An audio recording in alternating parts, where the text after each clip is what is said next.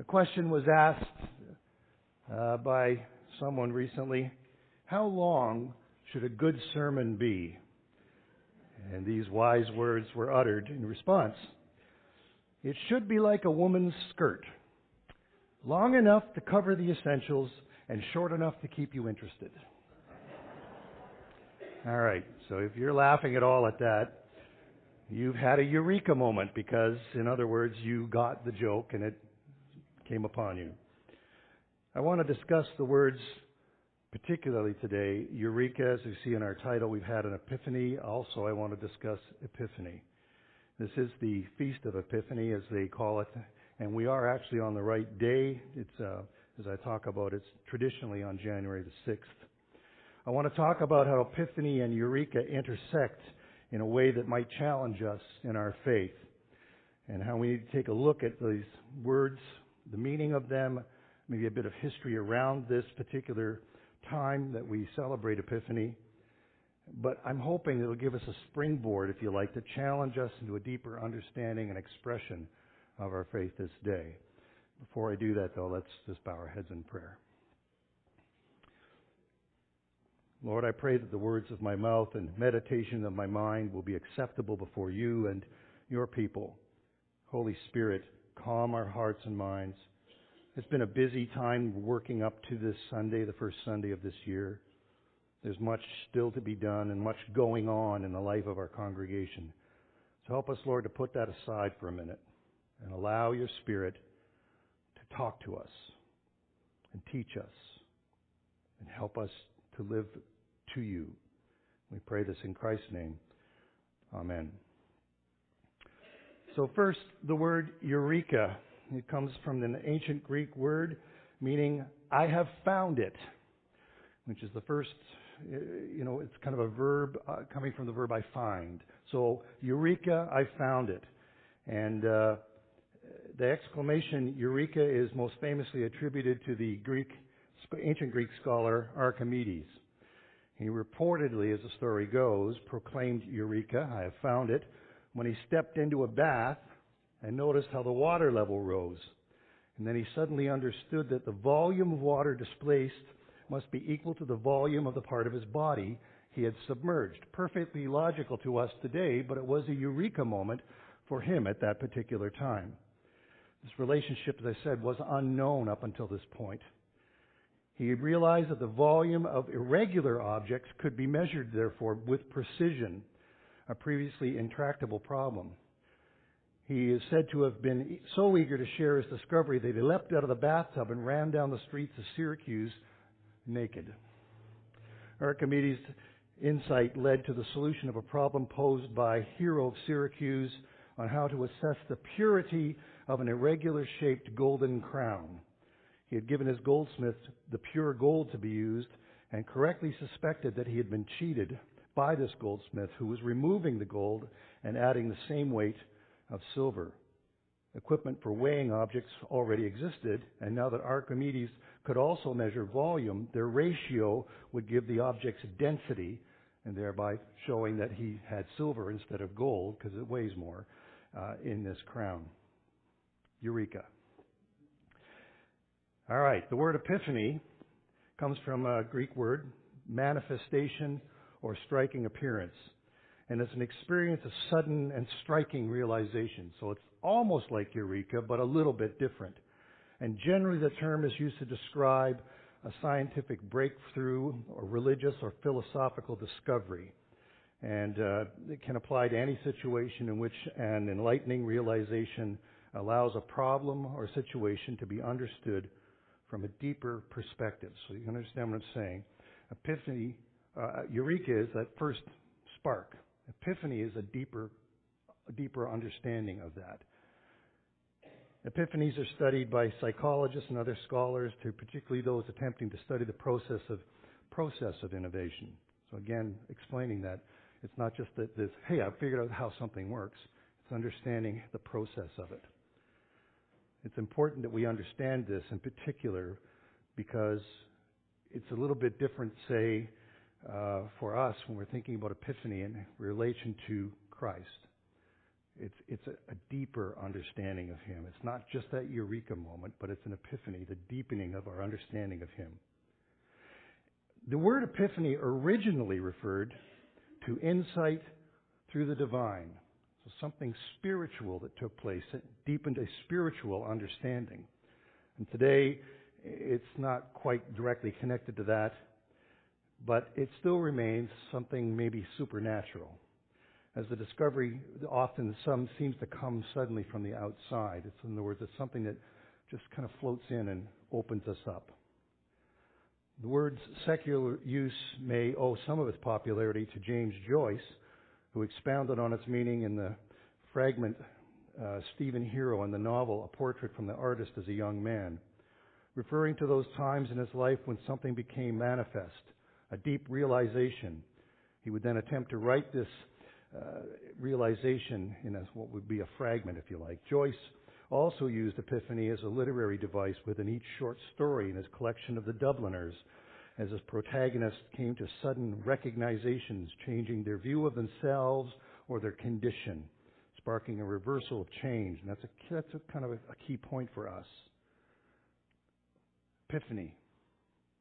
You know, it seems that uh, Epiphany, this the, really kind of is first referenced. I'm looking at my notes here in uh, about the seventh century, the 600s, and it was set up as originally called the Feast of Epiphany. And it's just interesting, Gord, because you mentioned that to me just as the back uh, today. Uh, even back into the seventh century, uh, church was all about food. we have 12 days of Christmas, and every day is a different feast. So as Gord mentioned, celebrating a, a saint of some kind, we have another feast of the Epiphany. And so, like I say, going back into the seventh century, getting together as Christians seemed to be all about celebrating something about God and food. Uh, Twelve Days of Christmas is a festive Christians' uh, season to celebrate the Nativity of Jesus. And we understand the first day of Christmas uh, certainly is the 25th, and the 12 days that follow end on January 5th, and this, the sixth day of January, is what we would call the Epiphany, and we acknowledge that through this reading that we have in Matthew. It talks about the Magi coming to the Christ child, and it's an acknowledgement by outsiders of Jesus' physical manifestation as Paul puts the word Gentiles, because all Gentile means is non Jewish. Uh, it, it, it's an acknowledgement outside of that limited community that there is a king has been born and something is different in this world. Christian writers often also inferred a revelation to the children of Israel by this particular time period. The star, the manger, or the house where Jesus was living, the star guiding them, this all directly connects to prophecy that we find in Isaiah and which is what we were reading about today. It's supported by psalms like the royal psalm that we read, Psalm uh, 72. If we put these two words together, Eureka and Epiphany, we get a compound sentence that I've made up here. I found it, Eureka, and it's a vision of God. And I think they fit nicely. I found it. It's a vision of God. We want to think about and I'd like us all to think about if we've had, when we had that moment in our lives.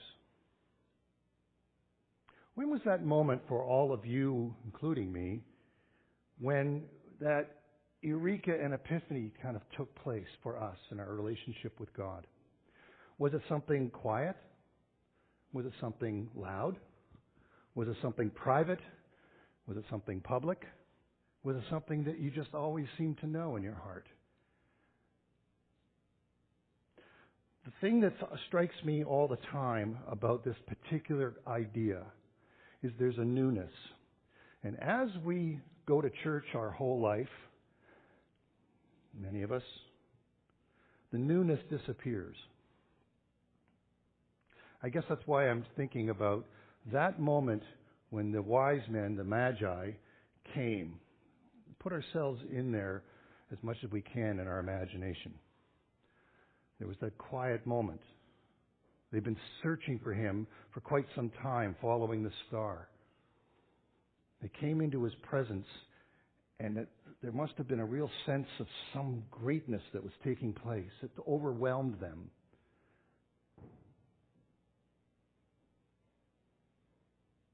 There was silence, just like this. They finally arrived. They quietly offered their gifts, opened the boxes, and gave them to the parents. That was their first experience with the King Jesus. So, what did they do?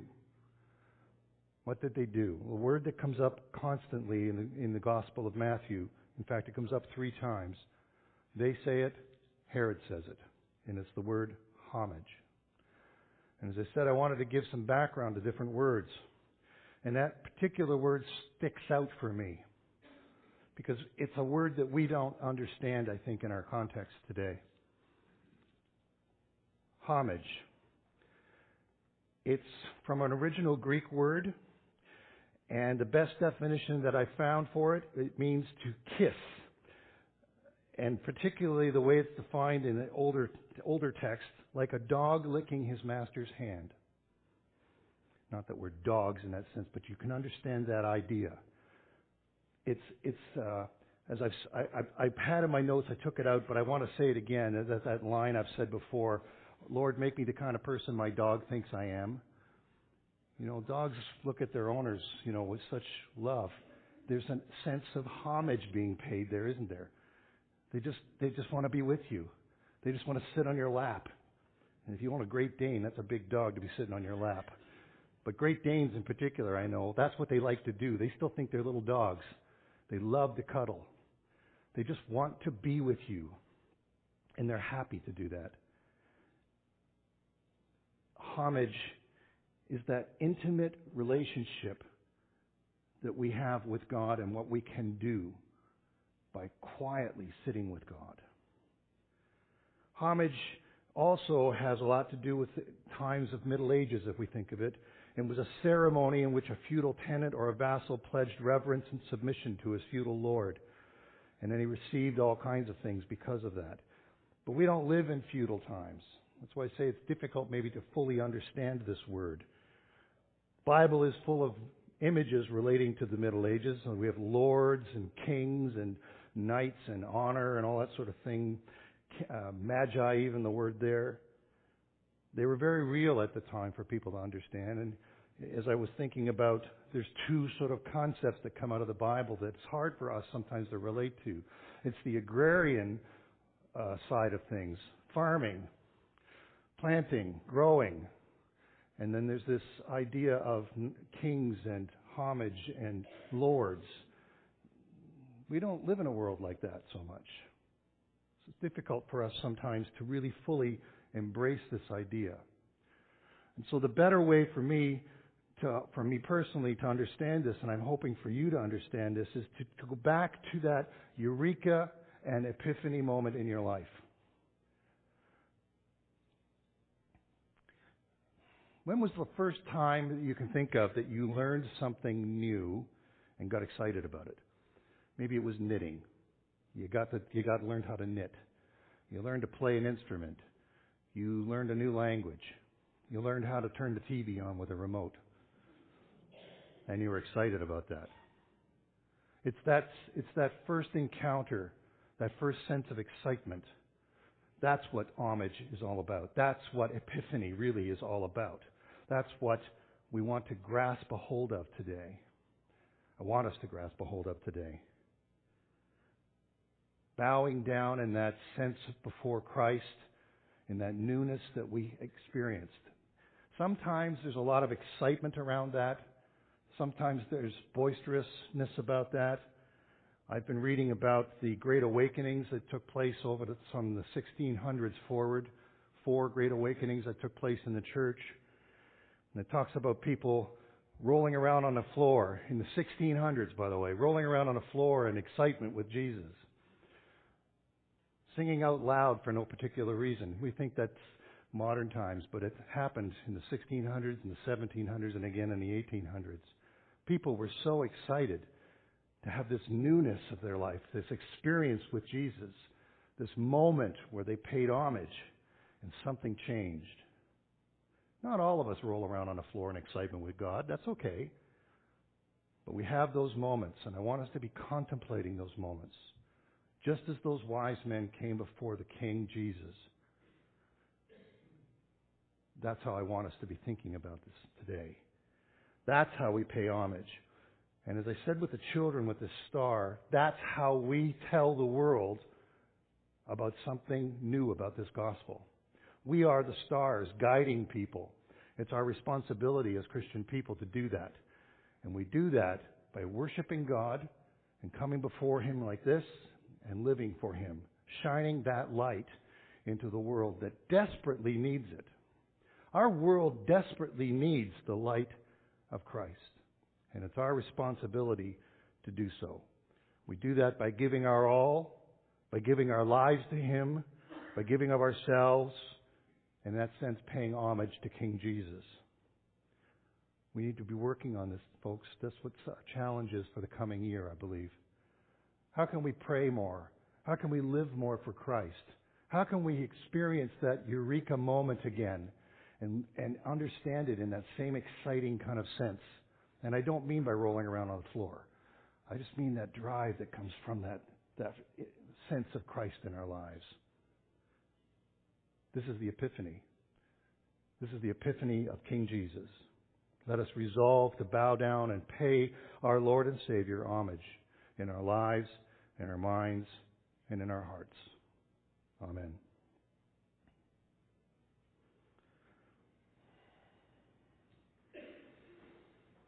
The Magi brought gifts to Christ at his nativity, as we've talked about, and offered their lives in worship. And now, with thankful hearts, let us too offer ourselves and our gifts to God.